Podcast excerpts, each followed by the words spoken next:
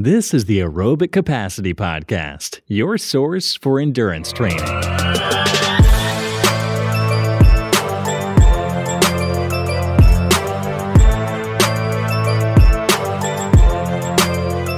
Hey, Chris. Sammy, how are you? I'm good. How are you? I'm well. I'm well. Yeah, no, it's just a, another another week is just flying by. Yeah, hundred percent. Yep. I know exactly how that feels. So that's the first show in the new in the new year, 2021. I guess Happy New Year. Happy New Year to you. Even though we've talked many times. We talked a bunch of times. We haven't haven't been live on Twitch this year yet, but uh, we're committed to doing this more often. And today we are talking about first responders, various sorts. Uh, uh, sorts. So I know that you have a lot of experience with those great people. So let's kick this off by you just telling um, what your experience are experience are with first responders in regards to training, coaching. Um, I think that's that's a really really cool subject. You know, the how the how our heroes train. Yeah, I actually got interested in in just the the first responder tactical side through Ron Ortiz. Ron Ortiz, he's a firefighter down in in West Palm Beach, and just listening to some of the things that happen on the job. And you know, one of the things that that he had mentioned was the the firefighters that go in and and have to pull someone out of a building, and that's that's whether or not it was it's some an injured um, person or or maybe a firefighter goes down and the the amount of difficulty to pull someone out of the building um, especially with all of the gear that they have and then breathing through uh, an oxygen tank um, it just presents all of these challenges. And for me what it, it, it created this curiosity what is the the the admission protocols to to become a firefighter? What what are those standards? And that's one of the things that's always been interesting to me is is you know these organizations like fire and police they're you know covered by a union. And once you get in you're you're protected. And what you see is a gradual decline in health and and cardiorespiratory disease is the number one killer in firefighting. And so part of it was is like what's the protocols? What's the standard that they're looking for uh, to perform the job. Uh, and it was interesting to me. You know, one of the things that that in fire that they they they identified was uh, an individual's aerobic power, their VO2 max, their aerobic capacity, their ability to bring in oxygen and consume it as a fuel in the muscles that are moving and they came up with this this number of 42 so 42 milliliters of oxygen per kilogram of body weight per minute mm-hmm. so that was the cardio requirement that that I, I, that's in their standard and to me it was it was somewhat confusing um, and and mainly because most of the people that come into to that profession firefighting are young. And one of the things that we know about VO2 max is that as you age, especially after the age of 34, uh, you begin losing um, a substantial amount of that um, that figure year after year. You know, a, a percent every year, and it becomes more challenging. And same thing with with women. Uh, women have lower scores than men and and here they have this basic standard where everybody has to qualify under this n- number of 42 well women have a lower number than men um, and so their situation as they get older into their 30s and 40s becomes even more difficult um, to maintain that 42 just for reference just so you know a 42 um, if you could run a mile around um, six minutes and 45 seconds that would get you a 42 so Mm-hmm. It's not that fast for uh, you know uh, someone in their 20s, but someone who's lost their fitness, where life has gotten in the way, someone in their 30s and especially their 40s, that's a tough number. I'm fit. I'm really fit and I come from a good endurance background. My VO2 when I was a kid was in the high 80s. Um, I'm 57. I could run a mile in 536. So imagine someone who has lost their fitness, who hasn't a genetic background like I do, um, to try and hit a 640, 645 is, is challenging. And the reason why we lose VO2 as we age is because we lose lean muscle mass, and women have a lower number than men because of that lean muscle mass. And that was that was a fascinating piece for me, and that's what put the hooks in. Uh, and so through Ron, I started having a lot of different conversations with um, various people within fire, um, fire chiefs down in in uh, the Miami Dade area, and uh, it it really sparked my interest to what is going on. And the number one concern I had was their number of deaths and the frequency of deaths uh, due to cardiorespiratory disease. Wow. And yeah, that to me was it was alarming. It was something that that really concerned me. That how does this happen, um, year over year over year, and what's being done about it? And it's not that they're standing by and doing nothing in that profession. Um, they're trying, but they have these standards that confuse me. Um, to me, if we're really looking at um, firefighting as a business and if we're trying to maximize capacity to fight a fire, then the the capacity limitation is really um, the people, the firefighters, right? So let's say a fire chief he looks at a fire and he makes an assumption that this this fire is going to take uh, 15 man hours to to put it out well, they could look at the number of, of firefighters that they have to fight that fire. And one of the things that they they recognize is that most firefighters, when they go in to fight a fire, they carry an oxygen tank, and that oxygen tank lasts them about 20 minutes. And so at the end, they come back out and they have to do an assessment of whether or not they're recovered and safe to go back in. Because remember what I said at the beginning if a firefighter goes down, it presents a really big problem for the other firefighters to get that person out. It takes upwards of, you know, four to six people to get one person out. And so they don't want that risk. Um, and so there is a safety protocol uh, to see whether or not they're they're permitted to go back in. And most don't go back in. They can't go back in um, heart rate still elevated, vital signs elevated, and they're just not sufficiently recovered. And if I'm looking at as a fire chief that fire, and I'm assuming that I've got you know X number of people, assuming one bottle each, I could look at a fire and make a quick assessment that I don't have the resources.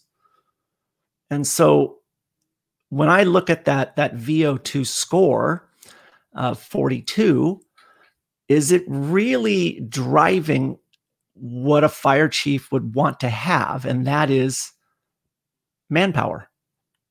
And the surefire way to improve um, capacity is to either bring on more firefighters, which obviously that's going to cost money, yeah. or increase the capacity, meaning the number of tanks that a firefighter can actually utilize. Imagine if you can go from one to two, you've just doubled your capacity without increasing staff, without increasing cost. And so, is VO2 truly the right test? Is it the right standard? And one of the, the, the things when I was digging into this, the reason, one of the main reasons why that standard is there is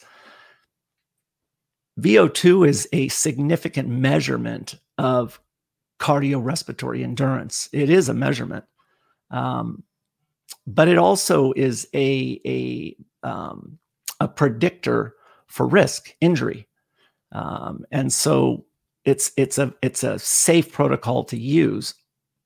But if we're talking about capacity and we're talking about what's the limitation within firefighters and how do we turn this around one of the things that that we need to address then is what's preventing someone from getting a second bottle. And yep. it's their inability to recover. So if that's the limitation then what we should do is attack that. We should attack the firefighters' inability to recover after going in and fighting a fire and, and going through their first oxygen tank and and putting them in a better position so that when they come back out they recover quickly and they're safe to go back in. And the the thing is is if we can improve the ability to recover then what we're really talking about is that when they're inside fighting the fire and when they encounter stress, when they encounter a, a significant physical exertion, their ability to, to make decisions with accuracy improves.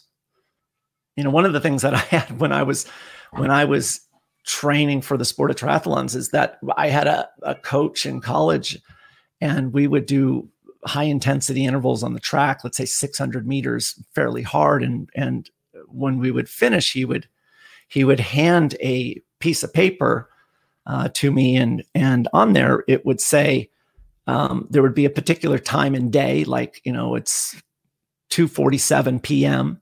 And what I want you to do is subtract uh, 73 minutes. And mm-hmm. what time is it? When you're tired, you can't do that. Yep, math gets extremely hard. So yeah. imagine when you are in a stressful situation where your life is on the line and you have that same level of fatigue. You just you just went up six flights of stairs with 60 pounds of gear on breathing through a scuba tank. I mean, is your decision making ability altered? Of course it is. You know, that's why I love watching the final day of the World Series of Poker. I after 10 days uh, with lack of sleep, it's shocking the poor decisions that that they make. And it's not their fault. They're just tired. And that's what happens. And I I I I am so impressed with you know the tactical community that they put their lives on the line. And then there's that elevated level of risk of of when you know they're they're they're really out of breath and, and fatigued and they have to make a decision life or death. That's tough. 100%. you know yeah.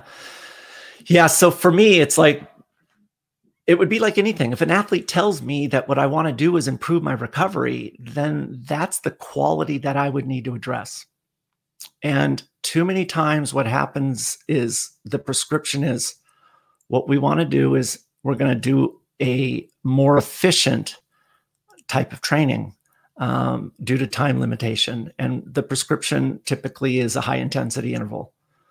And anybody that is, you know, out of shape, lost their fitness, overweight, um, that's probably one of the the last things that I would ever prescribe is high intensity running. Um, their structure is just not ready for it, and it's a prescription for injury. And so what I would really love to see is I would love to see a, a better protocol that is more sustainable for the people that have a cardiorespiratory uh, risk. Um, and the number one thing that you would want them to do is just you got to get out and move. And there is a minimum protocol in terms of the level of intensity that we would need to achieve. Um, but what we want to do is we want to rebuild their structure for what's about to come. High intensity intervals have value, no doubt, but equal of value is just getting them to move. And if we can get their heart rate up to around 60 to 70% of their maximum, then we're in business. The truth is, is that we can break up the groups of people into two categories. If you're fit and you can do a 42, you know what, and you have a VO2 of 42, Perfect. You know what? Do high intensity intervals. Yeah.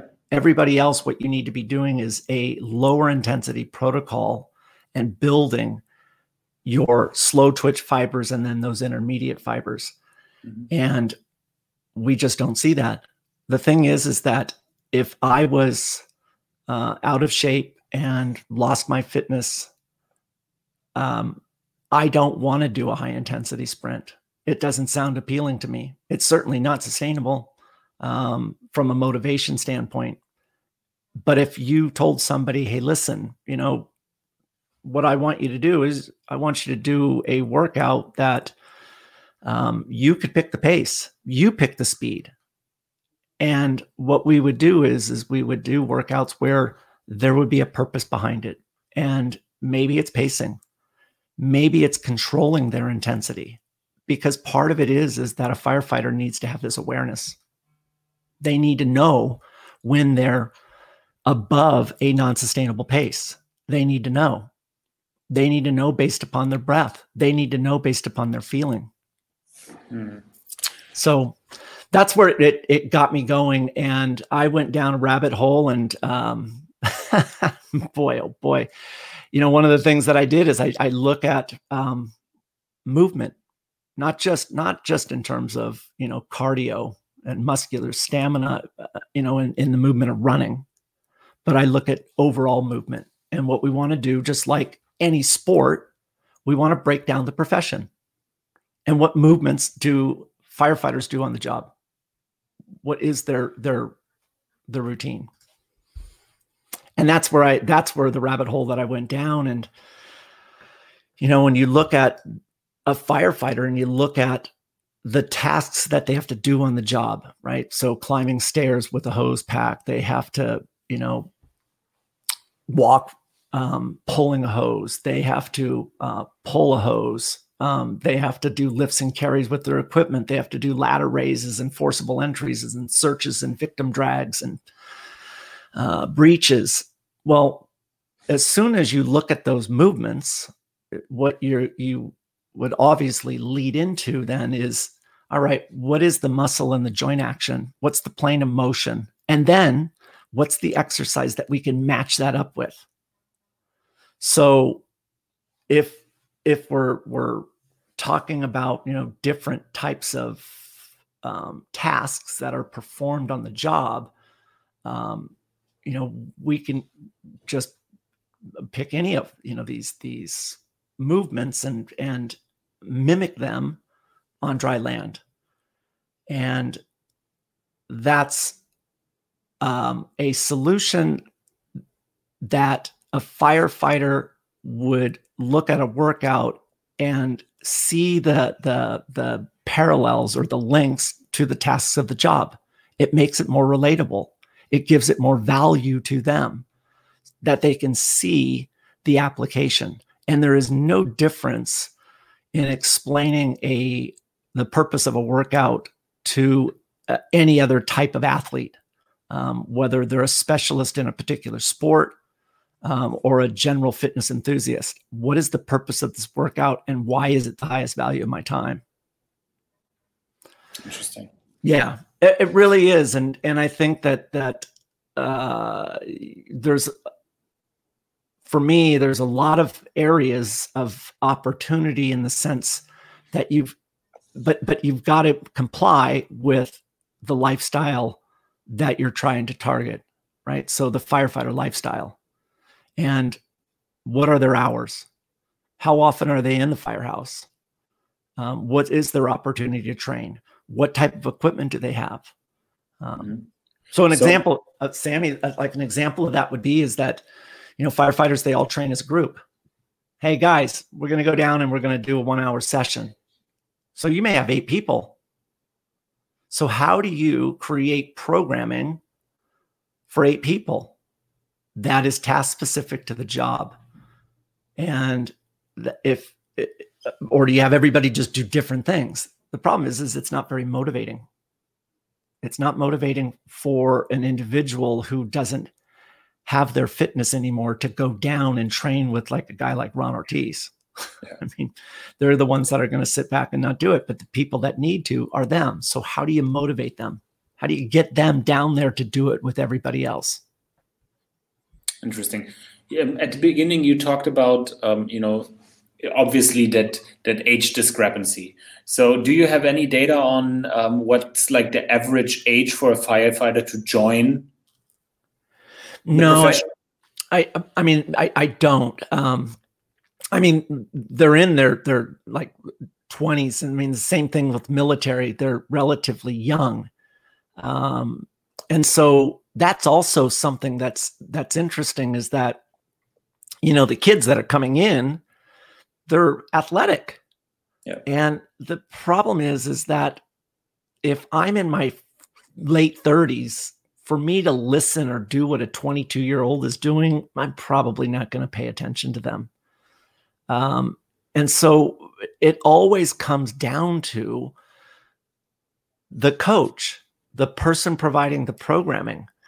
Are they relatable? Are they someone that would inspire you? Or would they be one that that you would feel like there's a risk of being ridiculed or or mocked or or spoken down to? And for me, one of the things that that would be interesting is what if what if you had a firehouse uh, and that firehouse had you know 10 firefighters in it and they're a variety levels of fitness and some of them are are grossly out of out of shape how do you get them to work out with those you know 20 year olds how do you get them to do it well, what we can do is we can level the playing field with those elite athletes that are young, that are just through the academy by putting a weight vest on. Remember, they carry 60 pounds of gear. So everybody's going to put on a vest, but certain people are going to have vests that are heavier than others. And so when we do box step ups to simulate stair climbing, the fit athlete is going to have a maybe a 30 pound vest. Maybe it's a 40. Ron Ortiz, you know what? Sorry, Ron, you get 60 pounds every single time. And the person that doesn't have their fitness, they're going to have zero pounds. They're still going to wear the same vest. Everybody looks the same. But you know what? The more fit people are going to create a relative intensity. So it's a level playing field. That way, when we do a box step up, everybody does a box step up. It's all 20 inches you create a balance, a level playing field so that no one um, is is featured, and that's a problem. Always the biggest and the baddest and the strongest get featured, and are we trying to appeal to them? No, we're really trying to protect the people that are at risk. Yep. Interesting. So, yeah. um, it, in regards to other professions, um, I mean, always when you when you talk about first responders, you you you think about paramedics, you, you think about firefighters, but obviously, I know that uh, you have some data and some experience with working with the military, or at least talking to uh, folks in the military, um, and uh, I I would believe that there's also a huge variety of of of aerobic capacity within what kind of a division you are in, right? Yep. Yeah. So I, I've had a number of conversations with military and and it, it's interesting about military. Military is changing. You know, they're evolving uh, and and and recognizing that their protocols, as far as as uh, uh, entry tests, need to be changed. Their their physical fitness tests um, they need to be they they need to evolve um, and one of the things that's that's pretty cool right now is that the army has recognized that their old way of of of looking at fitness um, needs to change. Uh, so their original protocol involved push-ups and sit-ups and a two-mile run. And um, it was always you know a, decent test for basic health and fitness. Um, and the reason why they put it in there was they need to have these these these kind of assessments because it identifies if you can't make it through it, the studies have all shown that there's a significant increase in the uh, percentage of, of injury risk. Um, and so they've created these minimum standards but what's cool is that the army's come through and they they now are looking at at changing that standard um, uh, by by having more uh, events uh, that they're measuring. With the exception, the thing that they're keeping in is the run, the two mile run. Um, and just so you know, Sammy, so here what they do is they they they have you do the events and you you you get points based upon um, how well you do in those events. Mm-hmm. Um, and so the old standard was, eh, um, you know, for a two mile run, the the goal was to run two miles in 13 minutes, uh, which is fast. I mean, that's a a, a fast fast time. Um, they had different qualifications for different age groups. So, um, you know, as you aged, the standard changed and it got slower. Uh, women had a slower uh, target in the two mile run than men. And this new standard um, that was supposed to go into effect in October um, has been completely changing the way in which they're testing, that there is no more age brackets, there's no difference between male and female. There is a two mile run, and the standard is just one standard. And so oh. To get maximal points, they, um, because of the increase in number of events, they changed it from 13 minutes to 13 and a half minutes for a perfect score. Mm-hmm. And then it, obviously, as you get slower and slower, uh, you get fewer points. And so you have to have a minimum total of points uh, between all of the events. Um, but the problem is, is that uh, January 1st, our Congress passed uh, the National Defense Authorization Act. It's around 700 and I don't know, 750 million dollars or billion dollars. Um, uh, a defense policy bill, and part of that bill put this this new uh, standard on hold. Uh, that okay. Congress, what they did is they they felt that they needed to have an independent study um, to see whether or not this new standard impact um, what negatively impacted certain populations of people which it's interesting that it has reached congress and they singled out uh, something that the military wants to change mm-hmm. and so for me it's an incredible thing that that our congress is is looking at physical fitness testing and protocols for military. They're involved. Um, and so this is this is something that's really been unprecedented. You know, our military is something that the reason why we do this is is this is the way we've always done it. And does it make sense? No, it doesn't make any sense. Um, you know, a good example of that is that, you know, only the elite special forces groups um, here in the U.S.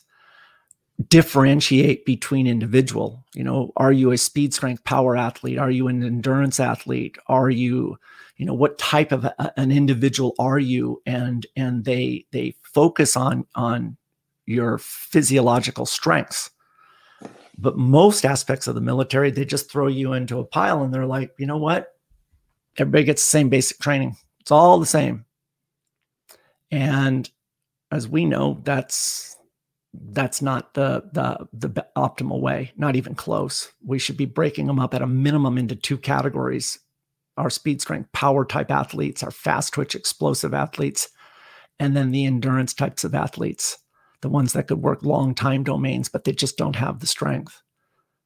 We should be looking at skill sets based upon that that's what we do in terms of education. We break them up based upon its skill set in terms of education knowledge. Why not on physical attributes? That's interesting, isn't it? So, so almost like this is this is more of a basketball player. This is more of a, of, of a football player. Um, you would say this is more of you know. It sounds funny, but this is more of an administrative role. This is more of a combative role. Within the combative role, we have those guys, you know, so looking at almost, you know, genetics is, is the wrong word, but physical attributes mm-hmm. and, you know, putting you in the right job description, you know, job title. Yeah. Exactly. Exactly. You know, one of the things, so if, you know, like, so our, our, our um, Army Rangers, they're here real close, Fort Benning. And um, one of the things that they have to do is they do a 12 mile ruck.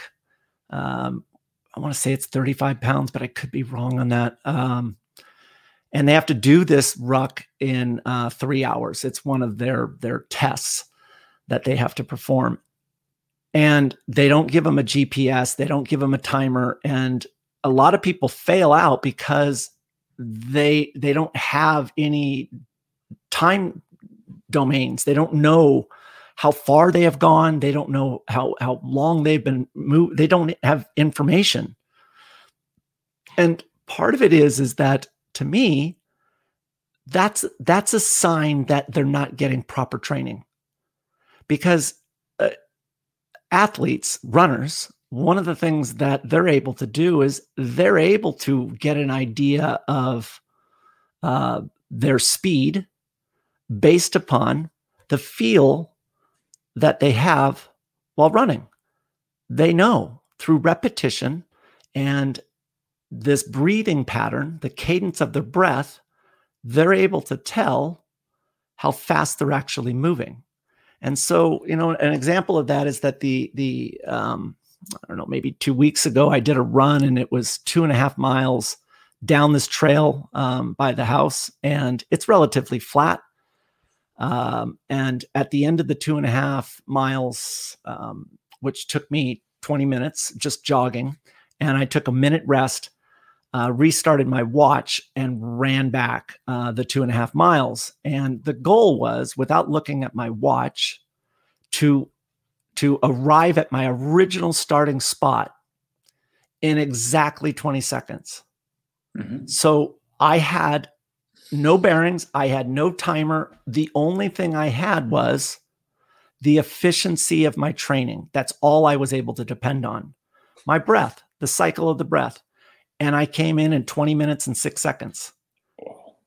That, so imagine. Reminds, that reminds me of the drill that you're doing in your aerobic capacity course on the rower. When uh, when when the athletes are rowing with looking at the timer and you know rowing without looking at it and they have to try to hit the you know the, the meter point. It all goes back to the concept of pacing right? Yep. And that's that's the thing is that if if we taught them the concept of pacing and breath right the the consistency of breath right? So so most special forces and and marines they they go they swim. There's swimming requirements well, one of the things that we do know is swimmers have the best rhythm of the breath because of the way in which you swim. You have to have that, right? It's one, two, three, breath, one, two, three, breath, one, two, three, breath. That cadence is a perfect stepping point to take them into other movements. The problem is, is if if if no one understands that, then they're not getting that information. They're not getting it and they they now have no idea in terms of where they are in the middle of a 12 mile ruck. They have no idea. And to me I, I, that would be a, a, a, very good initial solution. Um, but you know that's where you know this change that's what's exciting is that the old way hasn't worked. And so finally now there is movement. And however that movement is occurring, you know, occurring, I am hundred percent supportive of it. I had a I had a I had a two hour call yesterday with um, the U.S. Marines Training Center out of out of uh, California yesterday, and it was really encouraging you know where they're they're getting strength and conditioning coaches from. Um, the person that organized this meeting came out of LSU. Mm-hmm. How incredible is that? That that they're pulling, you know, the minds from these these universities, these institutions that are are are paving the way on the collegiate side of of athletics and bringing it into military, and not just at the upper ends like you know BUD/S, you know Navy SEALs, Rangers, you know Green Beret, but they're looking at you know army navy which is great. But you know, one of the things that was really interesting was is is they have these standards. So you know, for the Marines, you know, it's a three mile run. Army, it's two miles. I think Navy, it's one and a half miles. So they're all in these these mile and a half to three mile runs, and they all have these certain times that they have to go through. Uh, FBI, same thing. Um, and what one of the things that's very interesting is it doesn't take into account um, and there's no awareness of the weight of the individual. How much do they weigh? You know starting weight ending weight there's no guidance on that. What about the temperature that they're running at? So if they're doing it in 55 degrees versus 85 degrees that matters. In a three mile run that could be 45 50 seconds. Um, and the the list of those um, various attributes um, or, or situations when they they perform those tests matter. And and one of the, perform those tasks, right? So yeah. it's almost like tactical. You know, what's the mission area? What's the temperature? What type of athlete do I have in my platoon, team, whatever it is? It's it's super interesting uh, theory that you're that you're presenting. Well, imagine imagine here you are, you Sammy, you're you you know you're in the U.S. military and you are training in weather that's 55 degrees and and you have worked on your running and now you're in an environment where it's 95 degrees. Do you even know the impact that that's going to have? So let's just say that you got 100 points in the 3 mile run and now you're in the marines. So you did the 3 mile run in 18 minutes which is incredible that they have people many people that can do that it's incredible but let's just say you did that 18 minute run in 55 degrees and now it's 95 degrees. What impact is that going to have on your performance? Probably and so, right. And so, it, if we're not training that individual on the difference of that temperature and how much slower they need to run at that temperature because of temperature, you know, restriction. What if they've never trained at the speed that they need to run at for an equivalent level of intensity between 55 degrees and 90 degrees. So if you're running a six minute mile pace and 65, 55 degrees, and now you're up to a seven minute mile pace for 90 degrees, same equal level of intensity, right? Same accumulation of lactate. What if you've never trained seven minute mile? What if all your training is at goal pace? Now you're not prepared. You got to create a range of gears, a multitude of them. And that's where it's like I I I I really and I offered I you know and, and I, every military organization that reaches out for for information or or programming or ideas, I'll do it for free, um, because these are the people that are you know giving me the opportunity to have these freedoms here in the united states. And i'm sincere about that. I, I really feel that we need to help the the what i call athletes which really they're soldiers um, be safer and and um, more efficient and effective at their duties. Um, and yeah i think that that those areas to me are, are very appealing because those athletes are recreational athletes. They're not specialists. They're not Olympians. They're not on the extremes. They're just like CrossFit athletes. They're the recreational person who is 99.999% of the population. And that's appealing. So, how do you make that recreational soldier, right? The athlete soldier better?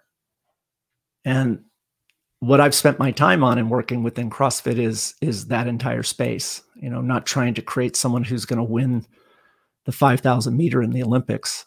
What I train people for is something very similar: 18 minutes for three miles, 13 minutes for two miles. Wow. Yeah. Beautiful, dude. Yeah, I mean, that's, that's wow.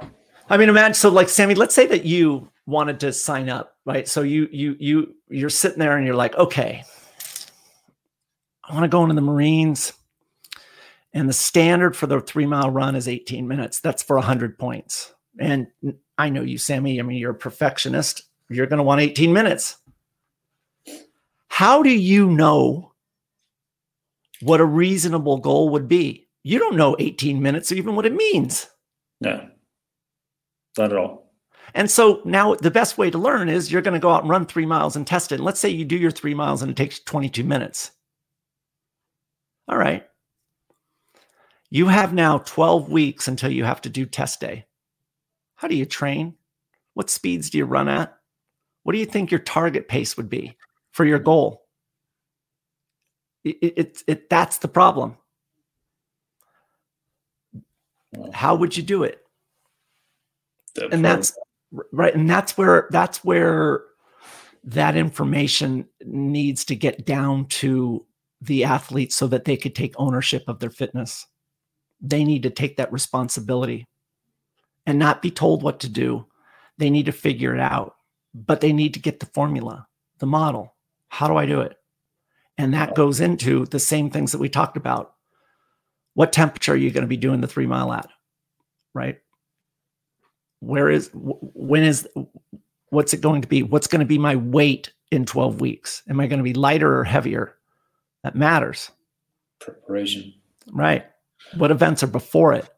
You know one of the things that they're talking about now in this new fitness test for the army is is that you have to do a uh, it's like a bar hang and you hold onto the bar and you would want your dominant hand in front near your head.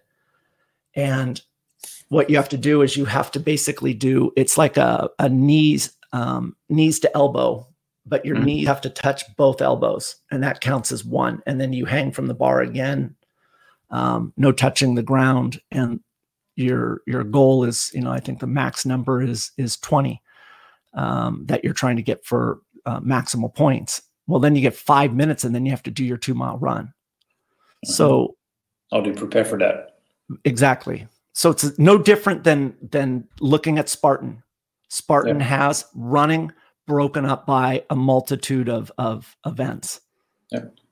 Beautiful. And right. And and that's where I I I feel that there's some really good opportunity. Um, you know, one of the things that that the army has done with this new protocol, they're trying to collect the information, and they've had um, since they implemented this this new protocol, uh, I read that they've had over a million of soldiers through the, the testing protocol. A million. Wow. Imagine the data that they collect. And what are they doing with all of that? I mean, that sample size is incredible. I, I, I would love to see that. So, guys, if you listen, get Chris to take Just a look at the data. Send me a file. Yeah, 100%. Man, it's awesome. We got to go into Q and A. I have a really cool question over here for you, Chris. All right. And this one is from Ben Whiffen. Hey, Chris, big fan of your work. Thanks for all the amazing content you provide. I'm a swimming coach, and I was wondering if you are familiar with the USRPT pioneered by Coach coaches like Dave Salo. If so, what is your opinion on this style of training for swimmers? Wait, US what what what, what did he call it? US, USRPT. You spelled that out for me. US. Uh, let, me, let me try to Google it.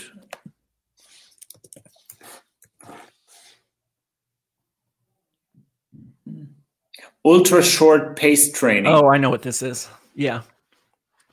Um, I've read about it. Um, and to me, the the papers that um what, what was his name? It was Rushall that has written are thorough and the number of athletes that have done it to create performance improvement um, in my opinion is valid and I find there's some appeal there. Um, part of my concern in doing um, a range of of 20 to 30 repetitions of in, in the pool between you know 25 and 100 yards or meters at race pace um, is it's only targeting one intensity. And for a dedicated swimmer um, that is targeting a specific uh, event, that makes sense to me. But not for an athlete that is looking for um, uh, overall performance for any time domain. Meaning, like, so let's just take that, for example, in the movement of running, I want Matt Fraser to be great between 10 seconds and walking. And in order to do that, he practices 13 different speeds, 13 different gears. And so when he looks at a workout and that workout includes some running, one of the things that he does is assesses the total time that that workout's going to take. That workout's going to take me 30 minutes. Now he knows that his running intensity is his 30 minute time domain speed. Well, what if he doesn't practice that speed? Then the muscles don't actually have any efficiency at that speed. He's very inefficient at it. The muscles don't recognize it. And so by training 13 different intensities, what we do is no matter what time domain shows up, everything from 10 second sprint to walking speed, he's got the efficiencies built in.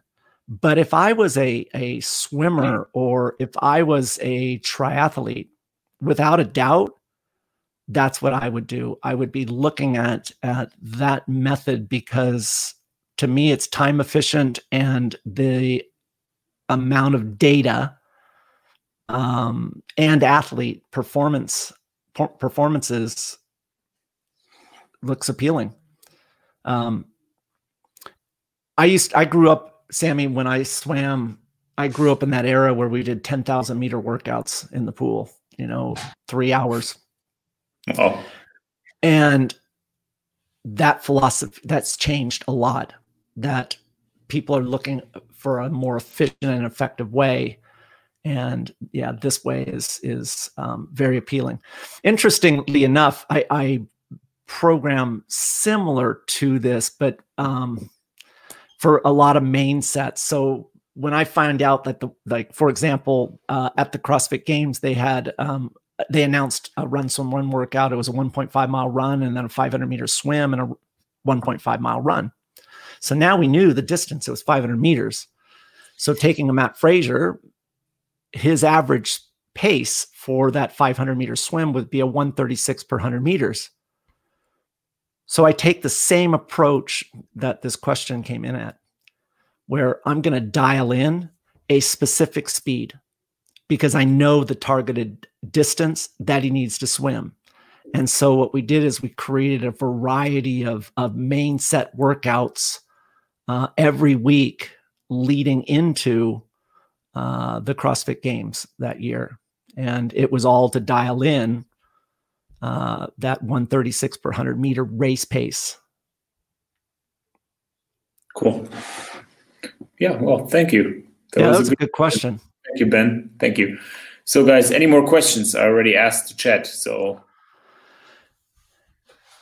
yeah, I, I think that uh, you know one of the things you know my call yesterday with uh, the Marines, we we talked uh, about swimming, and one of the values in swimming, uh, especially if you um, look at the the movement of kicking and and get a set of long fins um, what we'll do is we'll strengthen the the legs while while performing that flutter kick. But what we will also do is strengthen certain muscle groups that are used uh, in that kick and the long fins are are really something that helps to create strength and muscular stamina and the number one targeted area that that type of training attacks is the hip flexor and that's relevant when we look at rucking. And let's face it, in the military, we do they do a lot of rucking, a lot. Um, in the Marines, they carry rucks all the way up to 100 pounds. Well, when you put that kind of a load on your back and you are trying to maintain a certain cadence of the march, the fatigue in the legs and the limiting factor becomes your hip flexor. And so, one of the things that we can do is we can cross train um, and have some specificity while kicking with fins into the movement of rucking um, relative to the hip flexor. It's kind of cool. Cool. Yeah. Yeah. I was, it was kind of cool to be able to talk to them about like surfing and, you know, different movements and, um, you know, for example, surfers, you know, one of the things their ACL is their number one source of injury. And we've talked about this before. Yeah. And um, they don't do any kicking.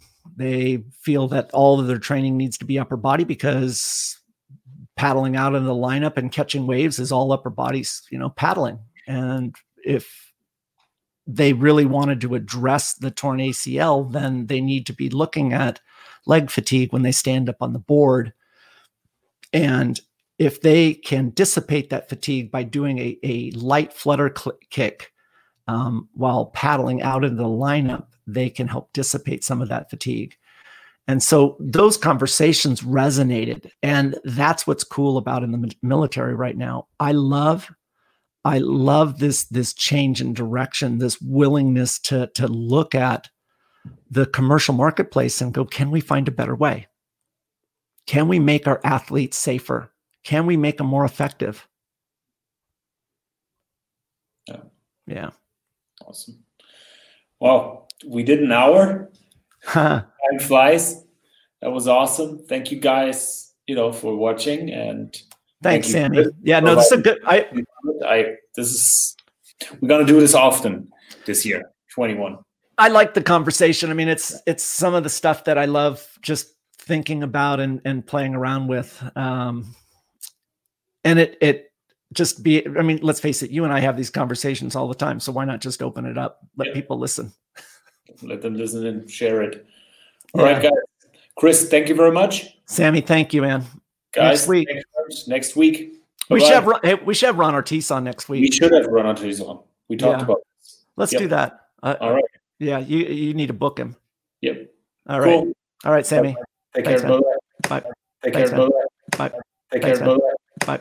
Take care. bye. Take care, Bye. Take care, Bo. Bye. Take care, Bo. Bye.